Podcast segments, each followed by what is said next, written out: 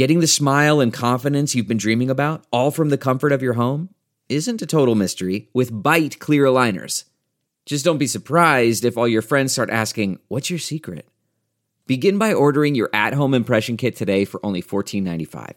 Byte clear aligners are doctor directed and delivered to your door. Treatment costs thousands less than braces, plus, they offer flexible financing, accept eligible insurance, and you can pay with your HSA FSA. Get 80% off your impression kit when you use code WONDERY at Byte.com. That's B-Y-T-E dot com. Start your confidence journey today with Byte. Last Exit for Brooklyn. Published in Week in China. Read for you by Elise Ribbons. Policy risk has always been a concern for Wall Street investors and Chinese firms. Dating back to when minivan maker Brilliance China was the first from the country to launch an IPO on the New York Stock Exchange in October 1992.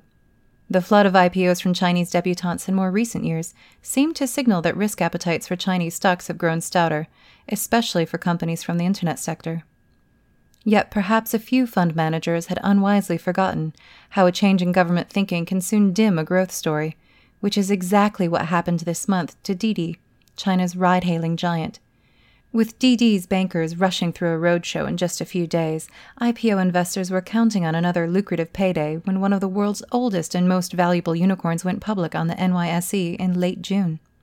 But it wasn't to be. Instead, infuriated Chinese regulators suddenly stopped Didi from registering new customers just days after the ride hailing platform's debut. Didi's shares plunged as the investment world was reawakened to the risks of a change in attitude from the Chinese government. The Didi debacle had an immediate impact on other Chinese firms waiting to IPO in New York, some of which have dropped or delayed their own plans to sell shares. Indeed, the ongoing situation raises questions for some of the fastest growing companies in China. Specifically, what does it mean for the valuations of China's burgeoning crop of unicorn firms and their private equity backers? What's the latest on Didi? When we published our inaugural ranking of China's top 50 unicorns earlier this year, Didi was the third largest on our list, valued at $62 billion. The nine year old firm has now exited our ranking thanks to its NYSE flotation. By definition, a unicorn must be unlisted. Its market value briefly challenged the $90 billion mark during the first day of trading, but it has been on a downslope since then, dropping beneath 60 billion this week lower than when it was a privately held unicorn company. Didi has been caught up in a crisis of investor relations and government relations since its inaugural day as a public company. Its task now looks Herculean. It's shouldering the pressure from both Wall Street and Beijing, and risks appeasing neither party. According to a report this week in the Wall Street Journal, a disconnect developed in the final days before Didi's NYSE debut. Regulators in China were under the impression that Didi would put the brakes on its IPO while it addressed its concern on data security. But the newspaper claims that Didi had also assured sponsors and investors in New York that it had been given Beijing's blessing for its American public offering. In the ensuing mess, Didi now faces regulatory action at home and across the Pacific, including class action lawsuits from disgruntled U.S. investors who feel misled. How is this impacting other Chinese firms with plans to IPO in the U.S.? The crisis has worsened over the last week, especially on China's domestic front, as various regulatory bodies look more closely at the listing candidates heading for New York. Didi is still in the eye of the storm, warning investors on Monday of further adverse impacts after the Cyberspace Administration of China, CAC, ordered the removal of 25 more of its apps for further violations of data security. The newly banned booking tools include the corporate version of its core ride hailing service, as well as those covering carpooling, finance, and food delivery. The argument from the CAC is that the risks of these platforms disclosing sensitive data to foreign entities have not been properly addressed. It also announced last Saturday that it would be undertaking a broader review, beyond Didi, of risks for data that could be affected, controlled, and maliciously exploited by foreign governments, and that any company holding data on more than a million users would have to undergo a security review before selling any of its shares offshore, i.e., in the US. Many companies, including Brilliance China in 1992, have used a so called Variable Interest Entity VIE structure to go public in New York. These arrangements have always constituted something of a legal gray area, but have still been deployed by hundreds of Chinese tech firms, including behemoths like Alibaba. Yet Bloomberg reported last week that senior regulators in Beijing are now looking at closing this loophole and banning Chinese firms with active businesses in the country from conducting further overseas floats via VIEs. Such a restriction would have blocked the recent Didi IPO. The pushback from the government side comes after a dramatic pickup in IPO traffic heading to the US. A New York listing offers an alluring exit opportunity for the private equity investors behind China's unicorn herd. So the Didi case is crystallizing concerns that the route out of these investments is starting to narrow. Reportedly, the fitness app Keep and the podcasting platform Himalaya, both of which feature in our top 50 ranking, have shelved their preparations for New York IPOs in the last few days. Both have more than 200 million users, which means that they would now need regulatory approval from China to push forward. Clearly, they weren't confident about getting the green light, and as many as 70 other private firms based in Hong Kong and China that were set to go public in New York are reviewing the situation, Bloomberg claimed this week. Even ByteDance, the biggest unicorn of all, seems to have the same concerns. It put plans to sell shares offshore indefinitely on hold this week, according to media reports. Has the change in mood affected our unicorn rankings? We launched our top 50 Chinese unicorns list in the first quarter with a dedicated website, www.weekinchina.com/unicorns.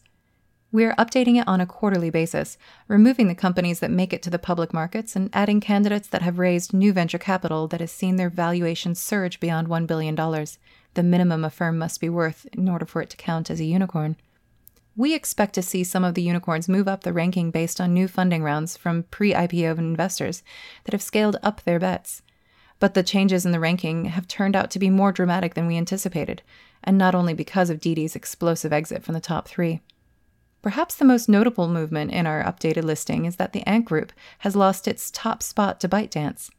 At one point in its epic fundraising journey, the fintech arm of the Alibaba Group was valued by private equity backers at more than 300 billion US dollars. But the spectacular blowup of Ant's dual listing in Shanghai and Hong Kong last October, as well as a newly ordered realignment of its business model from a group of government agencies, has upended its prospects, incinerating at least $100 billion from its valuation. Conversely, the financial fortunes of internet giant ByteDance, the operator of TikTok, have risen swiftly in the post Trump era. A new trading platform established by the NASDAQ listed website 36KR saw three tranches of ByteDance's unlisted shares put up for sale last month at a price that valued the firm at nearly 400 billion US dollars. After a banner year in 2020, ByteDance's ballooning value reflects its status as one of the few Chinese tech firms to find real success outside China, Nikkei Asia noted. CNBC reported last month that revenues more than doubled to 34.3 billion US dollars last year, according to a company insider. Gross profit at ByteDance rose 93% to $19 billion, the business news channel claimed, citing coverage of the company in the US media. Our list's edtech unicorns have been under more pressure?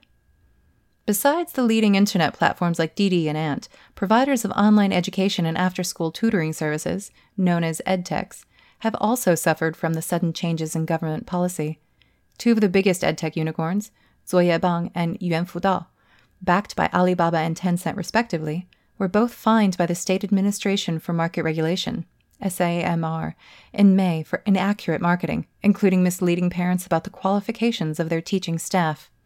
Last month, Beijing's antitrust watchdog was in action, yet again, dishing out 36.5 million renminbi, or 5.64 million US dollars, in fines for similar offenses to 15 private education providers, including US listed New Oriental and TAL Education. The edtech sector had enjoyed breakneck growth during the COVID 19 lockdowns last year, which were a catalyst in moving more study online. Financial data aggregator 100EC.cn has reported that VC fundraising for Chinese edtech firms surged 267%, 53.9 billion renminbi last year, more than the fundraising for the sector in the previous four years combined. The government's tougher line on edtech is part of a wider effort to curb the influence of the largest internet platforms. But there are sector specific factors as well. Spending on online tutoring is fueled by parents anxious about the career prospects of their children. These concerns have added to the financial pressures on families, dissuading many parents from having more children, despite promises from the government of new incentives to accompany the newly introduced three child policy. The internet sector's so called 996 culture, i.e., working from 9 a.m. to 9 p.m., six days a week, has also been blamed for keeping parents away from home and increasing the demand for after school tutoring. Some tech firms are starting to cut back on those longer working hours in recognition of government concerns. In a bold first strike, a video game developer owned by Tencent has launched a happy work, healthy life regimen, for instance, promising to give staff a better work life balance. This change in mood and government policy direction has taken some of the steam out of the edtech sector. TAL Education's market value has dipped 65% over the last six months, for example, to about 14 billion as of this week. And even before the DiDi IPO darkened the outlook for China's unicorns in general, there has been a barrage of negative media questioning the prospects of the edtech platforms. On the back of that, two unicorns in our ranking, Yuan Fudao and VIP Kid, have already shelved their New York listing plans. So, which firms are the new entrants in our unicorn ranking? Coming in at position 11 is Moviebook, a technology company with expertise in intelligent video production. It deploys deep learning in the structuring and delivery of online video, a growth area in the context of China's streaming boom. Its main investors include the prominent AI firm SenseTime, another of the unicorns in the top 50, Moviebook's valuation is said to have reached 15 billion US dollars after a fundraising in February from New Oriental Education and the Cultural Industry Fund. In final position on our list, Kuaikan Manhua is the leading online marketplace for e-comic books. It offers licensed content, but also allows its users to create and submit their own materials. Traditionally, the most popular comic books in China have come from Japan, but Kuaikan Manhua has been making the case that the Chinese should be more active in this market themselves the hope is that creative activity on the platform will bring commercial success, perhaps by spawning China's answer to a franchise like Marvel. Combinations of original material with new avenues in merchandising and licensing underpin a current valuation of about 2 billion. Two other entrants are Mixue Bingcheng, a chain of tea and ice cream stores, and Yuanqi Senlin, a producer of sugar-free and low-calorie beverages. It goes by the name brand Genki Forest in English. The duo's combined value is less than 10 billion US dollars, but their stellar rise could have American giants Starbucks and Coca Cola watching with interest. Some of their growth comes from changing appetites among more health conscious consumers. Meanwhile, local private equity investors like Sequoia China and Hillhouse Capital have also been betting on homegrown consumer brands being able to scale up into national icons. One example is HeyTea. Its valuation grew in our quarterly update from 2 billion to 9.6 billion among the largest jumps in percentage terms among the unicorns we tracked this year. It ranks 16th on our list.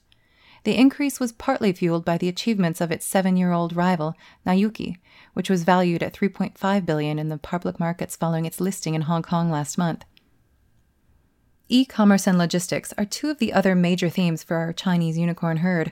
One of the business models that combines the two is community group buying, which has become a new focus for many of the internet majors. The service essentially allows groups of residents in the same neighborhoods to get discounts by shopping together in bulk and using a central pickup point. Most of the new group buying platforms make their sales via apps or other internet platforms. Qiandama, valued at 25 billion renminbi and another of the seven newcomers on our list, is a fast growing firm that has bucked the group buying trend. With almost 3,000 outlets nationwide, a third of which have opened in the past 12 months, Qiandama is a fresh food store that has stuck with more of a bricks and mortar focus. Its zero inventory model carries the tagline of never selling overnight meat and has proved popular with middle aged female shoppers, known as Dama, hence the company's name. The first part, Qian, is a popular surname associated with the word money. Week in China first wrote about Qiandama in May, mentioning its opening of store in Hong Kong. Bloomberg reported at the time that this may have been partly motivated by its plans for a $500 million IPO on the city's bourse. So are the exit windows getting narrower for investors? Talk of a Hong Kong share sale for Qiandama raises questions for how it and other unicorns may plan to bring in new investment from the public markets. Yet the next update for top 50 unicorns could well see less turnover in the rankings than the current one. That's because it's unlikely that many of them will push ahead in the coming months with New York IPOs, previously a favorite way of going public. Of course, IPOs will not go away. A recurring mantra in the state media is that the Chinese government is cultivating an environment that helps the country to stay competitive in technology and innovation. The capital markets are still crucial in achieving that goal, not least in incentivizing entrepreneurs to create new companies and experiment with new business models. So, even if listing on Wall Street is going to dry up for the remainder of 2021, there will have to be a focus on other exit options. The most obvious channels are IPOs in Shenzhen or Shanghai on its star market, or possibly most likely of all in Hong Kong. Stock market investors have been buying into this trend too. The share price of HKEX, the operator of the Hong Kong bourse, rose 5% the day after Didi was hit with the post IPO regulatory backlash. That was a sign that the smart money thinks that the unicorn IPOs formerly destined for the US financial capital are now more likely to flow to Hong Kong as the preferred alternative.